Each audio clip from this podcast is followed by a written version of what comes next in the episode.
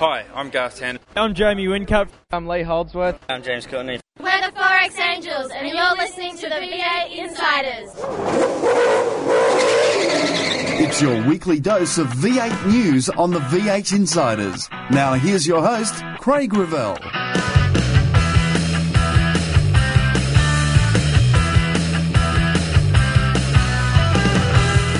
The championship changes, Can't put it sugarcoat this one. as does the track. Because they were just straight lining every, every chicane. And Lee Holdsworth's confirmed at Stone Brothers Racing. I'm ready to win championship. It's all coming up today as the red lights go out on another edition of the V8 Insiders. You've taken the V8 to the races. You watch the action on TV.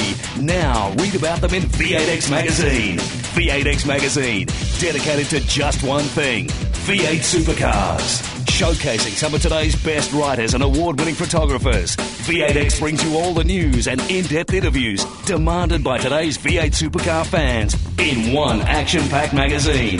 V8X, the number one magazine in V8 supercar coverage. Out now. This news update is brought to you by V8X Magazine. Log on to the official V8X Magazine Facebook page for your chance to win some great prizes. Jamie Whincup has retaken the lead of the V8 Supercar Series with an impressive performance across the weekend at the Gold Coast. All in all, fantastic weekend for us. Two poles, a win and a second. Uh, great championship points. We couldn't be happier. It was Whincup's win on Saturday that really set up the weekend. Our, our car was fantastic. My international driver, Sebastian Bourdais, he's uh, he's won here a couple of times with Champ Car. Whincup also took the Armor All money with both pole positions. His international teammate Sebastian Bourdais is the first winner of the Dan Wheldon Trophy, which was obviously moving the Frenchman. It was very difficult, and uh, it always kind of takes its toll. You know, you're thinking, well, what if, and you know. So I'm just glad things uh, went very well. It was a great show, uh, great event, great race, and uh, I really had a lot of fun in the car. But uh, you know, you can't stop really thinking about this. Mark Winterbottom got his first win of the year in race 22 on Sunday with an impressive drive. The FPR driver finally finding some speed on the soft tyres, which have been eluding him all season. Bounce back with a win, do it the way we did, and uh, that's a very, very special one for us. So, um, absolutely over the moon. Bring on the rest of the year. For his international driver, Richard Lyons, it was his first V8 supercar win. Yes, fantastic. You know, look, beautiful weather. Uh, we couldn't ask for more. Uh, with double podium, two surfboards for myself. Um, yeah, it's fantastic. The championship series now stands with Jamie Whincup on 2,517 points. He's got 25 penalty points. Craig Lowndes on 2,374 points. Shane Van Gisbergen on 2,009 points. He's lost 75 points across the year. Mark Winterbottom is on 1966 with 25 demerit points in that. Garth Tander on 1956, Will Davison on 1847, Rick Kelly on 1845 with 25 demerit points, Lee Holdsworth on 1590, he's lost 50 points this year. Alex Davison's on 1535 in ninth position, whilst Jason Bright rounds out the top 10 on 1519, and he's also lost 25 points this year. Craig Lowndes summed up what was a very disappointing weekend. So it's sort of been for us a bit of a shit of a weekend, really.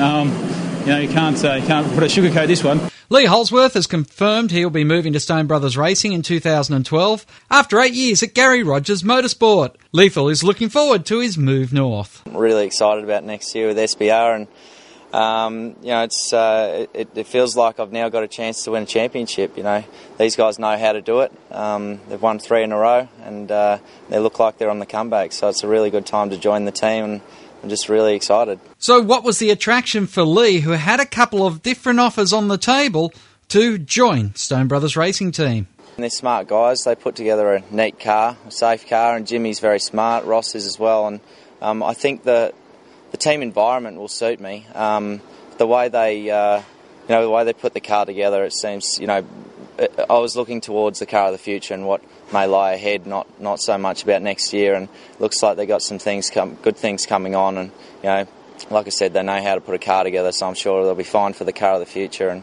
um, you know, that's only only a year away now, so um, you need to look further down the track at winning championships as well. Making the move after so many years is quite a big step. Six years at Gary's, and um, I've enjoyed my time there, and it's been um, a real, really good challenge and a great place to start. And now I feel like, you know, I've been trained up to the point now where I'm, I'm ready to win championships, and um, you know, I'm very grateful what, for what Gary's put forward to me, and um, if it wasn't for him, I wouldn't be here. But uh, now I think it's time to move on. Ross Stone talked about the new approach that SBR will be taking in the future. Yeah, no, we're really looking forward to it. Um, Jimmy and I, uh, you know, w- we done really well as a team, won some championships in a row and um, and then you know you change things around and stuff. But we feel we're putting everything in place that we can win another couple of championships, and that's our target. Why did Stone choose Lethal? He is an important ingredient, but I think it's the whole thing. The fit is good,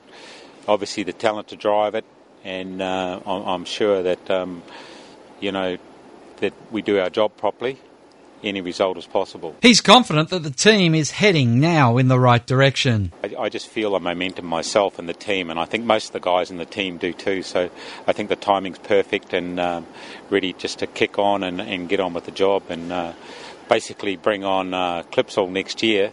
Um, we've still got races to do this year, obviously, which Lee will do for GRM, and and uh, and we'll do our best that we can. But um, next year will be the beginning of something big. Alex Davison's future is still up in the air. There's rumours that he might replace Holdsworth over at Gary Rogers Motorsport. This weekend marked the moving tribute to the fallen IndyCar star Dan Wheldon. Dan Wheldon was to be racing here with us this weekend at the Armor All Gold Coast 600. Unfortunately, his life was cut tragically short. Winning is driving you to pit lane. Winning is coming home. Winning is the cake Victory is the icing. Director, the whole family hurts and draws together to support each other. Alex Tagliani spoke about what drivers are trying to achieve through the new Lionheart movement. You create a movement um, of that size uh, you know, it raised the awareness, you know, around the world. And for uh, what we're trying to do as drivers in the U.S., uh, especially with the IndyCar drivers, to raise uh, money by uh, auctioning off like various different items. And up to today, we receive over 500 items to auction off. Um, it helps, and so that's why I was, you know, very appreciative of the series, the sponsors, the teams, the drivers. Uh, that have um, gone on with, with the movement and and um, and put all these stickers and memories of them. In other news now, Paul Morris is contemplating his future. The outspoken team owner could look to sell off one of his two licenses if the price is right. It is believed that both Walkinshaw Performance and Ford Performance Racing are prospective buyers for the wreck. Todd Kelly has taken over from Ross Stone on the V8 Supercar Commission. Kelly has been an alternate commissioner over the past year. The racing across the weekend at the Gold Coast was plagued with controversy over the electronic shortcutting system and bollards that were put in a number of the chicanes. Andy Priaulx spoke about his frustration in the team Vodafone garage over what he perceived as inconsistencies. Well, the championship is extremely professional, and um, you know all the teams and, and the organisation is extremely professional. But um, what happened today, I, I, just can't get my head around. I'll have to think about it and uh, come to terms with what, what I saw there because, you know, safety has to be paramount in this championship, and especially on a street track. And when you're arriving at chicanes, when the corner's changing at like 40 or 50 k's an hour difference in speed, then there's obviously a danger, uh, you know, in that a danger factor in that as well. So basically, what I can't get my head around is, you know, we're not allowed to put two wheels over the curb at the beginning of the weekend. By the end of the weekend, we can drive straight through the chicanes and get away with it when the points really matter. That has influenced Craig Lowndes' championship today. That's unacceptable. Touring car great Jim Richards said he always thought the system was doomed for failure. I could have told them at the start of the weekend that what they had was no way it was going to be any good because, um, you know, two or three cars hit those bollards and they're they were like a solid rubber type, rubbery plastic type thing, and they just sheared them off and they broke broke away. I mean, the old, it's the old story. If you put a great big solid uh, tractor tyre there, no one's going to hit it. and if they do, well, well, tough luck. But they put these bollard things there, and, and towards the end of the in the V8 Supercar race, guys weren't even going around the chicane. They're going straight over the top of them. It was useless. Well, Steve Chopping, the chief steward, said that they did not have time to put alternate plans in place once the race had started and the system overloaded. There were a number of avenues which were explored. Um, the competition continued. Um, it perhaps continued in a less than desirable form, but it continued in uh, what uh, many people considered was, was entertaining. We hear more from Chief Steward Steve Chopping later in the show on the White Flag Lap, in fact. But next, it's James Moffat. News on the V8 Insiders is brought to you by the official V8X Magazine Facebook page. Sign up and keep in touch with V8 Supercars. You've taken the V8 to the races. You watch the action on TV. Now read about them in V8X Magazine. V8X Magazine, dedicated to just one thing V8 Supercars. Showcasing some of today's best writers and award winning photographers. V8X brings you all the news and in depth interviews demanded by today's V8 Supercar fans in one action packed magazine. V8X, the number one magazine in V8 Supercar coverage. Out now. The views expressed on V8 Insiders, including the panelists and guests, do not reflect those of the network, Thunder Media, sportradio.com.au, or V8X Magazine. Any publication or rebroadcast of the show without the expressed written permission of Thunder Media is strictly prohibited. Hi, I'm Lee Holdsworth. You're listening to V8 Insiders. James Moffat continues once again here on the V8 Insiders. And James, congratulations. Fourth place finish on Saturday. It just, it all sort of f- fell into place for you and Joey Hand.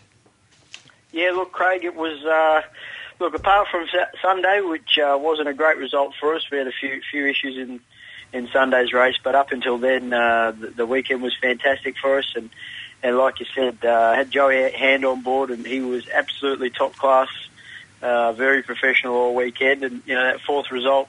Fourth place result on Saturday was uh, was nice, but uh, I think one more lap and we might have been up there on the podium and, and getting a surfboard, which would have been even sweeter.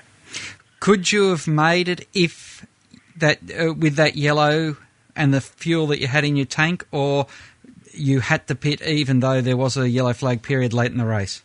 Yeah, no, we we definitely had to pit. So uh, you know, all, all, those guys that pitted, I guess, at that second last safety car, they were uh, basically all banking on a, a, late race or another safety car between then and, and the end of the race. And you know, fortunately for them, they they all got it, and uh, unfortunately for us, um, you know, the safety car came out. So, you know, in a way, the safety car obviously helped us bunch back up um, to the people ahead of us, and you know, with the fresher tyres on at the end, I was sort of able to carve my way through the field. So uh, we just ran out of laps, but you know, at the same time, if if the race had gone green from about halfway through the race, um, I think a lot of those guys um, would have probably run out of fuel anyway. And, you know, what I've sort of been saying to people is, you know, this year since V8 Supercars have allowed the, the winner of the race to do burnouts, um, you know, Jamie's obviously won a few races this year and he's never shined in doing a burnout. And uh, I didn't see him do any burnouts uh, after Saturday's win. So that sort of suggests to me that he might have been pretty tight and marginal on fuel. But anyway, it might be the one that got away, but I'm still very proud of everyone at DJR. Obviously, the last couple of rounds haven't been that kind to us with Phillip Island and Bathurst, and know, especially after after Bathurst with the incident with Car 17, you know, the teams had to put in some huge hours just to, to get not only uh, Car 17 back on track, but to uh, to get Car 18 ready and in tip-top shape for, for the weekend just gone. So uh, massively proud of them and all their efforts, and, and really, you know, I guess the result on on Saturday was uh, very much theirs and uh, you know, without them, definitely wouldn't have been been possible. I have to wonder with uh, your teammate Stephen Johnson having brake problems in the 17, you having the brake problems you have, which look like it would be a casting uh, failure, a problem with the casting of the uh, disc hats. Is that possible that that contributed perhaps to David Besnard's accident up there at uh, Bathurst? No, look, uh, um, you know, completely separate incidents uh, Craig. We've sort of uh, since since the weekend been able to, to trace the cause of our problems, and it's sort of come down to a uh, a material issue, and uh, you know effectively the, the wrong material was used in in uh, in the mounting of the of the, the disc rotors. So uh, look, we were very fortunate enough, uh, for fortunate on Sunday that that that brake problem that started with uh, Joey in the car was, uh, you know, it was probably a few laps away from being a, a pretty major failure. So uh, we're very lucky to have car 18s relatively still in, in one piece, I think. So uh, not what uh, not what you want to see, but obviously uh, in this business we're always trying to stretch things to its limits. And uh, yeah, we believe we've sort of found the, the cause of the problem, uh, which which is a good thing. But naturally, at the same time, it, it's a bad thing that it happened because. Uh, I think it definitely took away another chance for us to finish in the top in, in the top ten because uh, I feel like we had, we had a strong car again on Sunday. So uh, it would have been nice to to have a, a similar result to Saturday and really finish the weekend off on a strong note. But uh, all we can do now is move on to Symmons Plains and the rest of the year and, and focus on making sure that uh, we don't have any problems like that for the rest of the year. Mm. Now, uh, some of the news I'm hearing lately is they're, they're talking about taking the uh, Sunday lap record uh, off. Oh, I can't. Was that Will Davison that set that record on Sunday? But yeah, I think yeah on the last lap, but Will pulled pulled out a lap time that was uh, was pretty quick, which probably you know uh, I don't think he might have been staying within the guidelines of the track. But to be honest, Craig, you know, from my point of view, it sort of became a bit of a farce. Obviously, it didn't really affect us because uh, we, we were multiple laps down with with the, the brake drama that we had. But uh, you know, from, from what I could see, uh, yeah, it became a bit of a debacle, and you know, there has been a bit of a suggestion that maybe the lap times from from Sunday's race shouldn't be considered, and uh, you know, I'm a bit biased towards that because we were able to, to grab the lap record on Saturday and feel like we sort of did that legitimately because, um, you know, the, the curb infringement rules were still in place with the, the timing loops at the curbs. So uh, if you if you use too much curb and, and triggered the, the sensor, then that lap was uh, was cancelled. So uh, we I sort of feel like I was able to do that lap legitimately. So uh, from my point of view, I think that the the lap times on Sunday shouldn't be considered because, uh, you know, as our team manager has stated since, you know, um, it was a different racetrack on Sunday, and that's for everybody. So uh, it's uh, pretty silly to think that you know a car can almost go a second quicker than what was effectively the pole time on Sunday, and uh, you know that car can achieve a, a lap time a second quicker in, in race condition. It's uh, pretty unheard of, but. Uh, you know, for those people that were watching the race, it's pretty obvious to see where the lap time was coming from because, uh, you know, if you're just straight lining a chicane, it doesn't require much skill, I guess. So uh, anybody can do that. Um, you know, if that's how they wanted to have it, there's no really point having having the chicanes in place, is there? So it'll be interesting to see what they, if they can do anything to rectify it for for next year. But certainly, I feel the system was working relatively well on Saturday, and I'm, I'm a bit confused as to why V8 Supercars didn't just persist with that system because it seemed seemed like it was working properly and seemed pretty fair to me. Mm. Now, uh, of course, the question has to be asked: Could you run around there without the chicanes?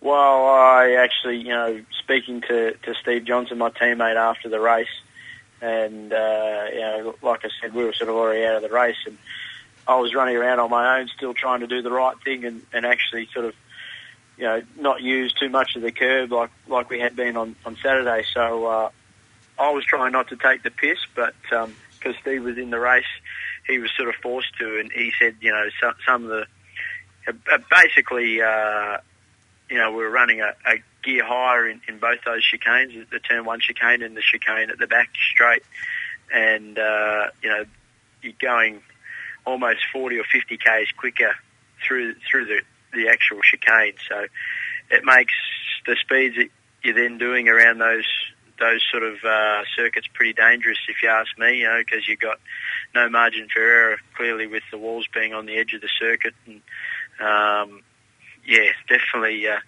I definitely don't think you could get away without running the chicanes, to be honest. It mm. would uh, be rather unsafe. Thanks very much to James Moffat. After the break on the V8 Insiders, Chris Jewell and Tony Whitlock will join me for the roundtable. Controversy Corner is next when we return with more on the V8 Insiders.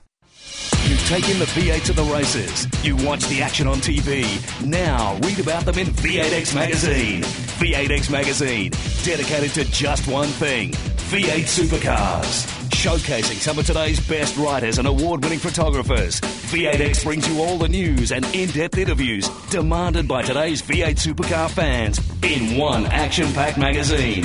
V8X, the number one magazine in V8 supercar coverage. Out now. To ask a question of the V8 Insiders, just email them at v8insiders at sportradio.com.au. Hi, I'm Craig Lowndes from Team Vodafone, and you're listening to V8 Insiders. Welcome back to the V8 Insiders. Joining us this week, well, still on his way back from the Gold Coast, is Tony Whitlock from Racefacts. Good evening, G'day Tony. there. And G'day there. the voice of the V8 Supercars is Chris Jewell. Great to have you back on the show, Chris. G'day, Craig. G'day, Tony.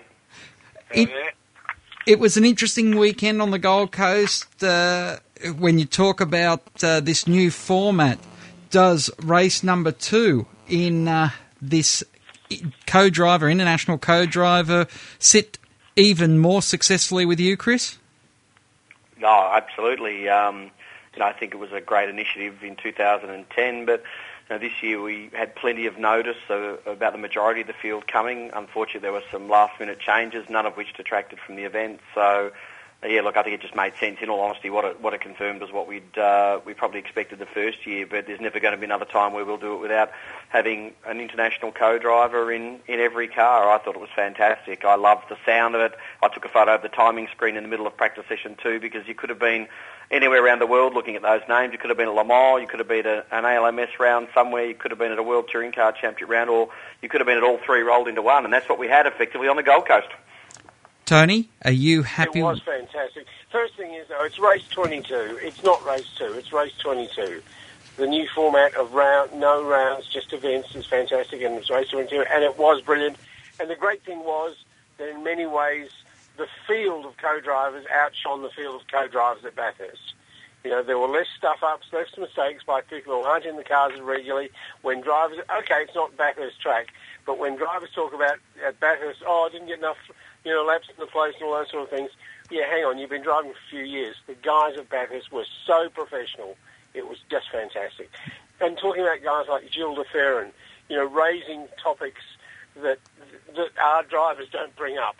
You know, professional drivers who, who you know analyse what they're doing and what they've got in the car and what they need.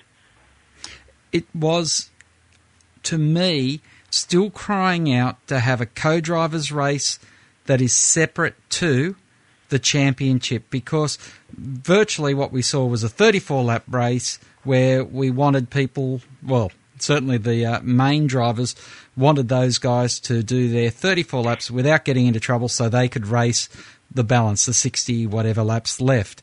Do should we have a race, maybe even shorten Saturday's race so you have a 30 something lap race just for the internationals, Chris?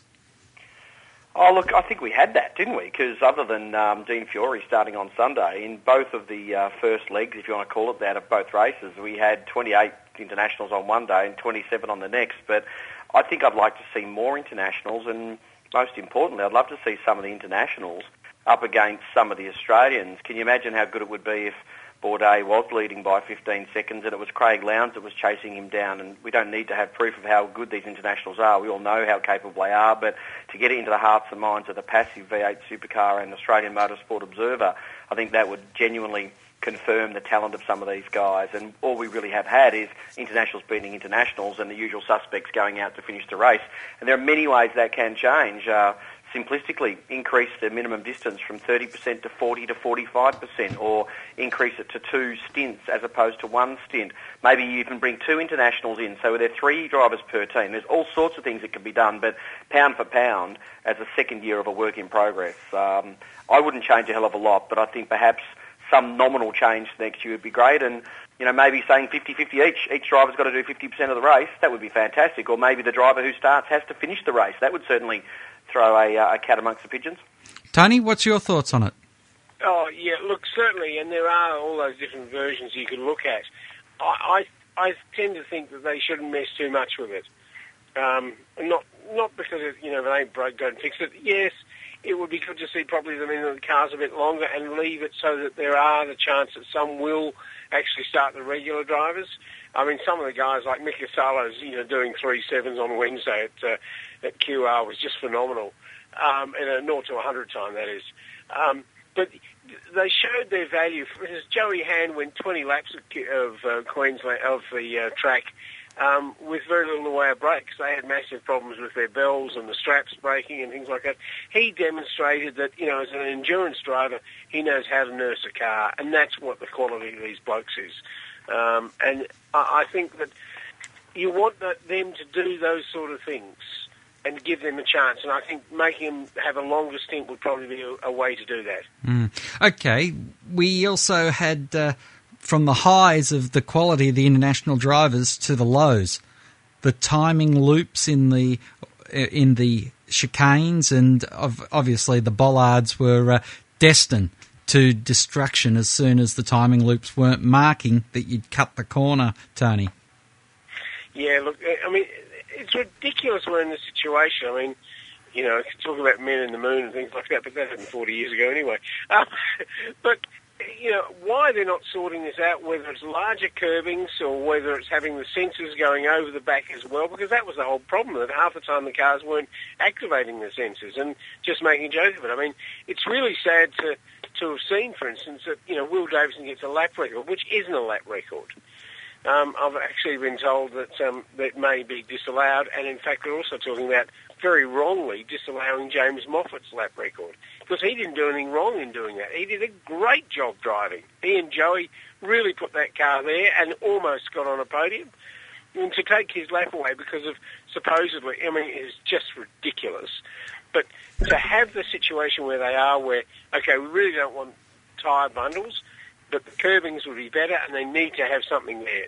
Just, you know, just crazy. Mm. It was interesting because, uh, as you heard in the news, Chris, Jim Richards said, I turned up there and they said those little rubber bollards were the. Uh, were the protection or the sighting markers, and he said, I could tell you that wasn't going to work right from the get go. Yeah, look, we've got enough smart people um, in motor racing to be able to be used as a sounding board before these things actually transpire. And there are you know, global events on street circuits all around the world, many of them being new events. We had a new event this year, you know, in the IndyCar uh, race at Baltimore, and they had a chicane on the back straight there, which didn't have bollards and didn't have a timing loop, but they had a mechanism to ensure that if the drivers arrived at the next sector within two seconds of their previous fastest time through there. They had to actually slow down to a target time to ensure they didn't gain an advantage. And with in-car communication, pit-to-car communication the way it is now, I think we're trying to dumb it down too much by using old world technology to try and embrace new world thinking. So the bollards didn't work. Uh, I mean, the straight line in the chicane made it look pretty impressive, and uh, it was the same for everybody. And there are judges of fact at every corner and there are TV replays that can capture potentially most of the field, if not all of the field. So I just think there needs to be some new science applied to it. And uh, as far as I'm concerned, that, that news that uh, Tony just volunteered there about the lap records, I would agree with the Will Davison one on Sunday because it was just a drag race around a five-corner complex, as Sebastian Bourdais referred to it as. But as for James Moffat's time on Saturday, that's just that's that's just bogus. I mean, he deserved that time. He drove like a champion, and it was one of the most exciting things we've seen uh, from a young driver coming through the field in, in many a year. So I wouldn't agree with that one. I think that would be a disgrace if they did that. But time to start getting into 2011 and 12 rather than thinking in the in the 90s because the mentality of that was. Uh, it was embarrassing, and in all honesty, to call it as a commentator, to see the timing loop instantly all of a sudden stop working, um, and know that full well many drivers had been penalised um, against making error, um, it was just it was horrible. And for all of the good news that came from that event, all the good spirit and good feeling, and the people who came to the, to the country on the back of you know, the dramas of the previous week at Las Vegas Motor Speedway, I just thought it was a tragedy that there was anything that the internationals could take away and potentially talk about as a negative, because it was the only thing that was negative. Mm. Well, of course, uh, we'll wait and see how this all transpires, but we do know that the timing loops worked perfectly at uh, Adelaide and they were very, very good at Townsville. So uh, it's just a case of perhaps this one circuit has to have uh, additional work into it to get a system which has proved itself already. Gas and Go is up next here on the V8 Insiders. Gas and Go is brought to you by V8X Magazine Log on to the official V8X Magazine Facebook page for your chance to win some great prizes. Gas and Go, of course, brought to you by V8X Magazine. And, uh, well, the horrendous run for Stephen Johnson continues ever since he went on the cover of the latest edition of V8X Magazine. He'll be hoping the next one out is very, very soon. Chris Jewell, a Hong Kong street race. Is this a good market for V8 supercars? Oh, gee, at the moment, I don't know what's a bad market, to be quite honest, but uh, it's certainly multicultural and it's certainly a, uh, you know, a place of riches, which obviously, you know, fits the V8 supercar bill to a T at the moment based on the amount of uh, people who are looking to, to secure the, the sanctioning and promoting rights for it. Hey, why not? Um, you know, we've seen that the Macau Grand Prix for so many years has been incredibly well received and well attended in open wheel and also sedan cars. Um, look, I'm all for it, but gee, I just don't know how they're going to squeeze it in the metropolis. It's a pretty busy, tight place, uh, Hong Kong, so I'd be interested to see the layout of the track before making further comment. Mm, Tony?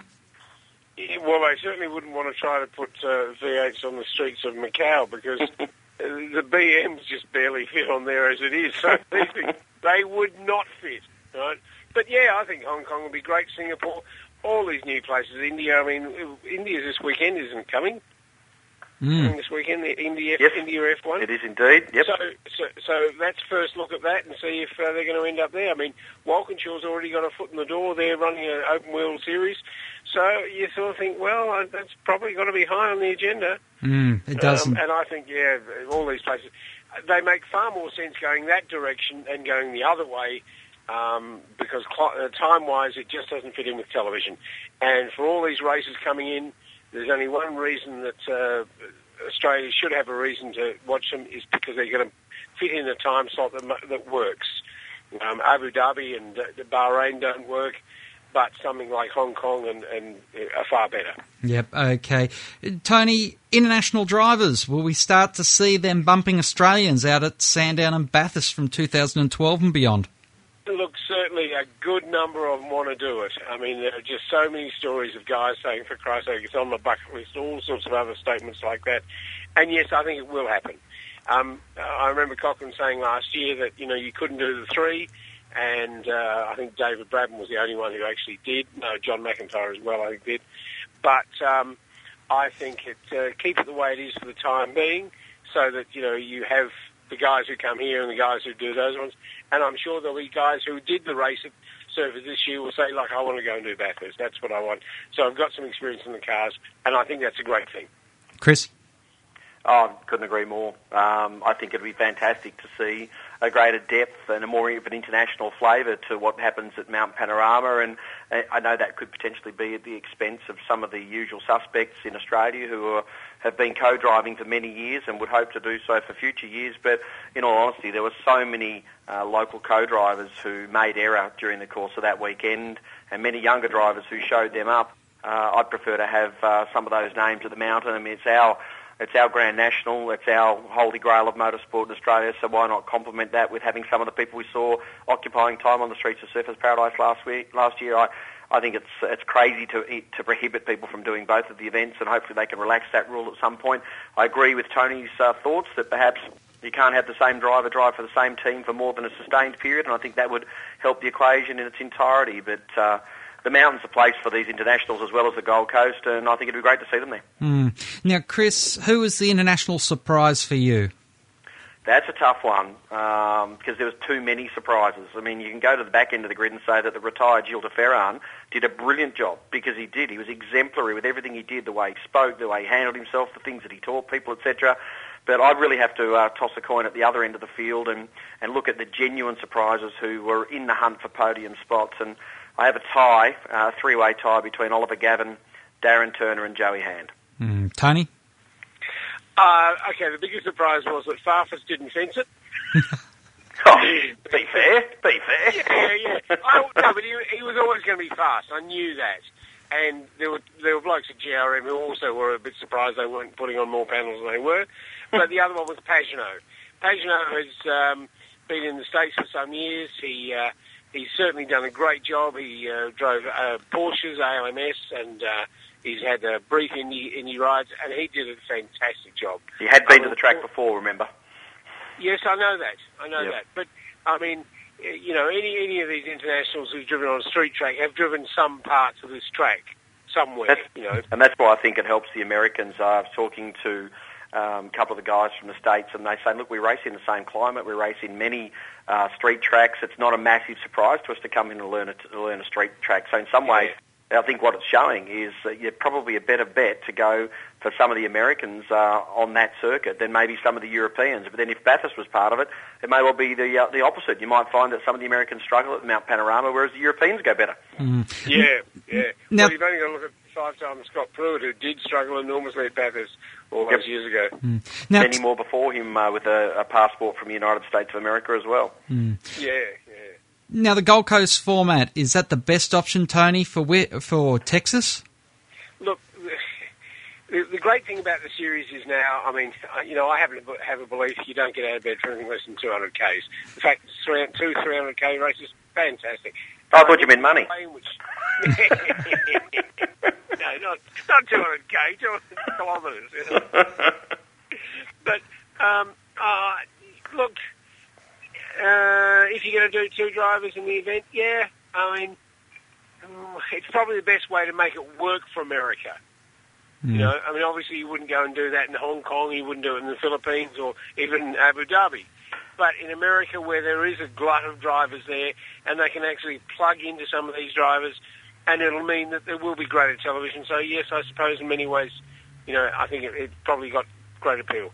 Chris? Yeah, absolutely. Let's start there and uh, modify it as uh, as we see fit. I mean, a lot of the races in NASCAR are on Saturday night. Who's to say that perhaps some of these drivers couldn't practice on a Wednesday like they practice at Queensland Raceway, and then come back again on the Sunday for a race if, in fact, that's going to be the time for it. So, yeah, it's not about tweaking the format. It's about trying to find a way to perhaps get two or three NASCAR stars into the fabric, and I think that would just be fantastic. Mm. Now, Absolutely, yeah. Chris, how will Todd Kelly handle the added responsibility of a commissioner? We know he just handed back some major management rights at Kelly Racing.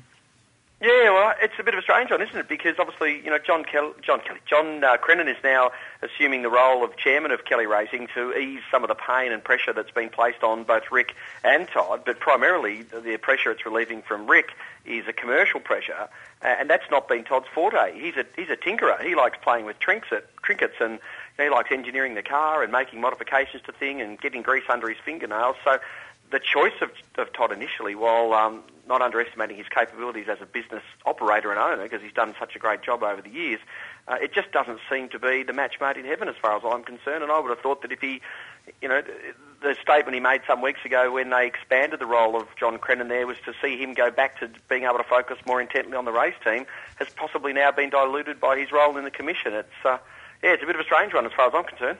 Tony? Yeah, yeah, it is. And unfortunately, um, uh, Todd's been slowly slipping back the grid, in fact, and, and too often has been the fourth fourth of the Kelly cars to be at the bottom of the list. And, um, you know, he has an enormous uh, record in the past and winning poles and races and things like that. And they're ashamed to see. And, and you've got to say that they've got to be partially the responsibility of having so much, you know, things to do outside, you know, the car on the weekend. So, you know, the appointment of Tony Dowe is an interesting one. You know, brings American uh, a sports car, Jaguar sports car and F1 experience. I think just the, the fact they're adding some senior brain power to the place is going to be a great thing. And I think that that's going to add, obviously, so that Todd will actually be able to have a role that, you know, will be more advisory in that sense. So you've got somebody there who can actually fill that, uh, you know, clearly Todd needs to increase his, not only his knowledge, his experience, but also his clout in V8 supercars. Because with a four-car team, I mean, they represent a fair amount of the grid. Mm, that's and right. they've got to have, make sure that they have a say in that, the way it's run. Mm. Well, that's Gas and Go for another week here on the V8 Insiders. Gas and Go is brought to you by the V8X magazine. Log on to the official V8X magazine Facebook page for your chance to win some great prizes. Tony Whitlock and Chris Jewell will join me after the break. Find out more about your favourite supercar teams and drivers when we go inside further on the V8 Insiders. You've taken the V8 to the races. You watch the action on TV. Now read about them in V8X Magazine. V8X Magazine, dedicated to just one thing V8 supercars. Showcasing some of today's best writers and award winning photographers, V8X brings you all the news and in depth interviews demanded by today's V8 supercar fans in one action packed magazine. V8X, the number one magazine in V8 supercar coverage. Out now. Hi, I'm Shane Van Gisbergen. You're listening to V8 Insiders. Welcome back to the V8 Insiders. Chris Jewell, the voice of V8 Supercars, and Tony Whitlock from Racefacts uh, with me. And uh, guys, shock horror. Lee Holdsworth is going to Stone Brothers Racing. Tony, worst kept secret?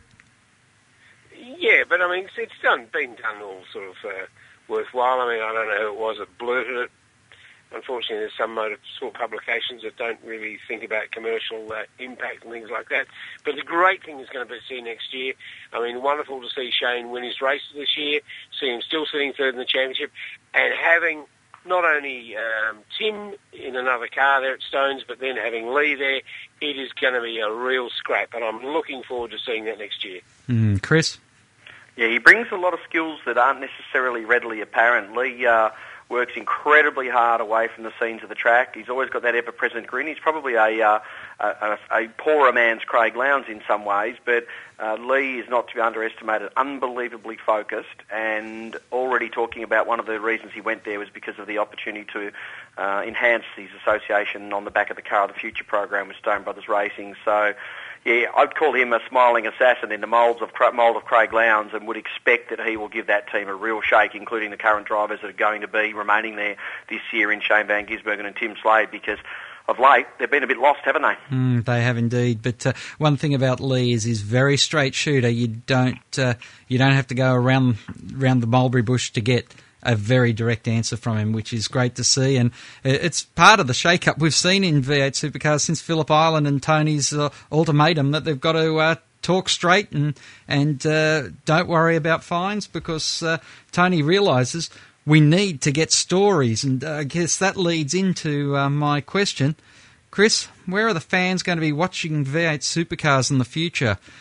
10... On the television, of course. Well, are they going to be watching it on a TV which doesn't have a connection to Foxtel because with the te- 1 HD changes, with the Channel 7, with eight football games to show a weekend, it's not leaving a lot of space on those two networks. Uh, there's a fair bit to shake out, isn't there? And obviously the television rights um, and the renewal of those rights are being talked about intently at the moment. So the hot tip is we'll know by March of next year, so it's not going to be a long uh, run thing and it's not going to be drawn out uh, you know, to, to, the, to eternity. But um, yeah, look, it's very hard to know. If it stays on Channel 7, you can't expect it to be the current uh, format we see now, nor the uh, the free-to-air stuff we see on Channel 7. It's likely to be a seven-mate production, or at least part thereof, or there's going to have to be some major changes in V8 Supercar timing as far as the race timing, etc. is concerned. But there is genuine interest from more than one network, and uh, while there is genuine interest from more than one network, V8 Supercar remains healthy because uh, they pulled a bit of a rabbit out of hat last time when Seven secured the rights with Ten relinquishing them. So we'll have to wait and see. But for the moment, um, yeah, it's uh, it's four months in the waiting and four months in the making and the baking. But there are some pretty good blokes uh, being involved in that backroom lobbying. So I'd hope that we still don't have any delineation or, or, or diminution of the current programming we get on Channel Seven for V8 Supercars. Mm, Tony, is SBS really a viable option? Is I'm sorry, can he, is what? SBS really a viable option? no, I don't think so. Look, one thing is that AFL, uh, the Seven Network have already come out and said of the nine games, not uh, currently there were eight this year, but next year there'll be nine per week because there are 18 teams. Um, and uh, they've already said that they're only going to be broadcasting on seven, four of those games. So the other five have been subbed off, and I believe certainly with Channel 10 not taking them, that the, nor HD, 1HD taking them, that they'll be ending up on Fox, which is where uh, Lachlan Murdoch wants them. Being a director of uh, 10 Network, um, he wants people to be paying for them. And the problem you've got is those four games, Friday night, Saturday afternoon, Saturday night and Sunday. And guess what they'll be coming up against? V8s will have to slot in around them. So yes, as Chris mentioned, that V8s will have to be looking at timings of things to try and make it sure that they get airtime on the major network. Certainly, Seven Mate gives the option for people to watch it in those areas where they get it, but it's it's obviously going to be a problem. Scheduling will be a, a dynamic uh, that uh, requires real work. Mm. And finally, Tony, what do you think of the calendar? How do you think it's shaped up? Um, look, uh, you know, I, I think it looks pretty good. It's certainly interesting the way in which a few few rounds have moved um, back and forwards. I mean, we back in that same thing of Winton in August. Yes, God, no, it's going to be cold. Um, and uh, heading north in the mid-year um, with Townsville's and uh, and Darwin and the usual sort of places. Um, they've obviously got to fit in um, Texas, which I understand will be April in 2013, and obviously there's going to be New New Zealand, and you know um, the airport's looking likely. Uh, John Key coming out recently, the uh, Prime Minister of New Zealand, coming out and saying that um, they want V8 to stay there. Now, I think he'll get involved in the situation to make sure it happens, and obviously that airport base uh, would look a fairly likely one. It all looks wonderful. I mean, it's certainly going to be very hard for the crews and teams making it with the cars to those end of year ones running around the way they are. But they've moved uh, Symmons, Sandown gets the 500. I think they're pretty positive most of it. Mm, Chris? Look, I think what they're doing is it's too late to wait until Car of the Future to make sure the calendar's the way it needs to be. And if there's going to be some pain to suffer based on the timeliness of what goes on with the calendar, then next year's going to be a difficult year. But let's face it, once we move into Car of the Future mode and once we move into 2013 and 14 with the prediction of 18 races uh, and possibly 20 every two weeks, then teams are going to be NASCAR-like. They're going to have three and four cars sitting around as spares because they can, because they'll be cheaper to make. And I think that the uh, the calendar for next year is the first insight into what's going to be expected of these teams in the subsequent years. And you know, these cars are going much cheaper. They can they can fly them around the world if needed, if they need a spare before they travel to the next international destination or local destination. So I think we're actually reverse engineering the vision of 2014 into 2012 uh, in order to make sure that these teams have the, the capacity to compete in the right environments to ensure that the, the the category has got sustainability. So it's not a perfect world and it's not a perfect calendar, not yet, but I still think that um, kicking it off and finishing it in Australia is a fantastic thing and the rest will roll out in accordance with the Car of the Future plans and international expansion. Well, Chris, Tony, always a pleasure to catch up with you guys here on the V8 Insiders. Yeah, pleasure. Thanks. After the break, we speak with Stephen Chopping, who explains in detail what went on when the timing markers went off. I hope you'll stay with us. You take in the V8 to the races. You watch the action on TV. Now read about them in V8X Magazine. V8X Magazine, dedicated to just one thing V8 supercars. Showcasing some of today's best writers and award winning photographers. V8X brings you all the news and in depth interviews demanded by today's V8 supercar fans in one action packed magazine. V8X, the number one magazine in V8 supercar coverage. Out now. Hi, I'm Rick Kelly. You're listening to V8 Insiders. On the White Flag Lap this week, well, who better to talk to about timing, bollards, and officialdom than Stephen Chopping? Thanks for joining us, Stephen. Thanks, Craig. It's, uh, of course, the question that was the hot topic of the Gold Coast, and that is, well, when is a chicane part of the racing circuit? And uh, there seemed to be some confusion across the weekend, particularly Sunday, with the race, and a, a lot of people complaining that there was inconsistencies right throughout the race meeting. There's the good old inconsistency word again, Craig, but um, um, always the Gold Coast track has been a difficult one to um, stop shortcutting and overuse of the uh, apex curbs. In the past, we've had the um, terrible situation of um, tyre bundles being used, but dangerous to cars. They're unsightly. They cause safety cars when they get knocked off course.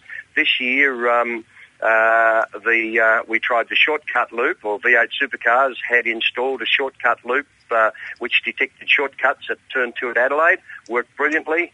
They used a bollard to identify an apex uh, uh, point at Townsville, and that worked well. But the lesson out of this weekend, I suppose, is that there's no elegant solution to an inelegant problem, and that inelegant problem is trying to keep um, 1,500 kilogram racing cars being driven by um, very aggressive individuals on uh, a defined section of road. And white painted lines and uh, apex curbs are not enough to do it. Mm. Unfortunately, the system that was tried didn't work.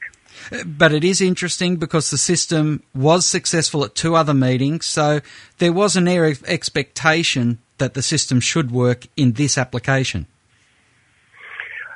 I think that the Gold Coast track itself poses so many difficulties that um, uh, the hurdles that were to be encountered by the system on the Gold Coast were just too much to be absorbed without any real further development being available. And unfortunately, it's a bit like a war.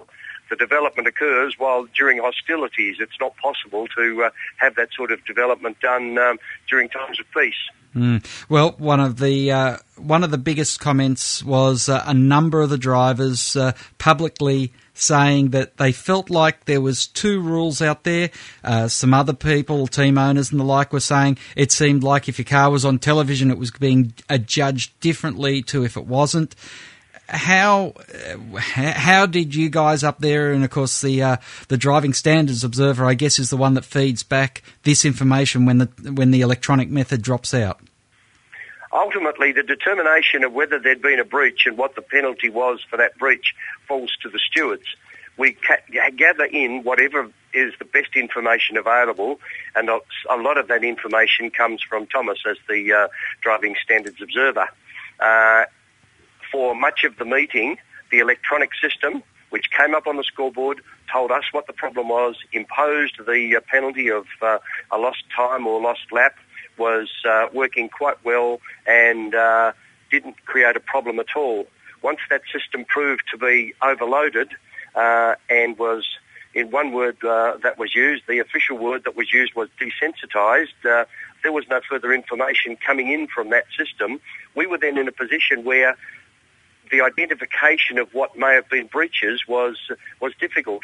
What we can't see, we can't punish what we can't establish as a breach of the rules can't be the subject of any penalty. And yes, to a degree, what goes unseen goes unpunished. But uh, uh, that was a problem that uh, presented itself partway through the race, particularly on Sunday, race 22, uh, and there was just no way around it, unfortunately. And as a result, we were in a position where we could really only punish the most blatant examples of uh, what was an overuse of the curbs. Was there any thought that maybe you would uh, have a contingency where an official would go and, and get himself positioned in that chicane area where the uh, breaches were uh, seemed to be the most egregious? There simply wasn't time to be able to do the sort of briefing and to enable those people to be provided there in, in the uh, time between when it became apparent that the system wasn't working in the way in which it was intended and the end of the race. And uh, there were a number of avenues which were explored. Um, the competition continued. Um, it perhaps continued in a less than desirable form, but it continued in uh, what uh, many people considered was, was entertaining. Uh, one significant uh, apparent factor was that the cars in Parc Ferme at the end of the event seemed to have far less da- uh, damage to them than uh, is usually the situation at surfers. But um, it's unfortunate that we were not in a position where all of those breaches which were occurring could be identified. So not all the breaches that other people may have seen uh, were able to be punished knowing what you know now, how will you look at Surfers next year and what will you put in place to uh, compensate for technical failures of this ilk? As stewards, we are reactive and we deal with the information which comes to us rather than be proactive and suggest what is the best means of reporting breaches to us. The good old human factor of, a, of an official on the corner um, is one uh, thing that can go back to. It would be an absolute shame if we had to go back to the Apex tyre bundles because uh, they really aren't the solution for the problem. Um, there may be a whole range of things. I'm sure that uh, there'll be a lot of minds between now and next year put to uh, uh, devising some form of uh, reporting breaches and to being able to keep the cars on the intended track so that we don't have an unfortunate situation like this year. Mm. We had one other incident between uh, the car, the Fiore car, and uh, the Bright car, also during the uh, Sunday race. Is there anything coming out of that uh, from a steward's point of view, or because it did seem like a, an official at the track, and I don't know what type of official at the track seemed to signal the driver that he was safe to try and do a flick turn? From the point of view of um, the car re-entering the track, um, which I think was Dean Fiore. Um, he was in an area where he was unsighted. For him to be able to see oncoming cars and also for oncoming cars to see him, it seems, and uh, there was some uh, footage on television that the sig- the uh, marshal on the post signalled him to uh, to come out. He did so, but he did so unfortunately as Jason Bright arrived there. And from the point of view of um, Fiore, um, the only decision that could be made was that um, he wasn't driving carelessly because he was complying with the instruction of an official. Okay, The obvious. briefing of officials is something that needs to be carefully addressed in that area. Mm. Well, it's always interesting times, and uh, we know something's gone on if you join us on the show. Thanks for your time, Stephen. Thanks very much. Like they say, we live in interesting times, and it doesn't matter how long you're around this sport, something new seems to arise at, at every race meeting. Thanks, Craig. You're welcome there. Stephen Chopping joining us on the show. That's all we have time for this week on the V8 Insiders. Till next time round, keep smiling, and bye for now. Join us next week for more V8 Insiders, only on v8x.com.au.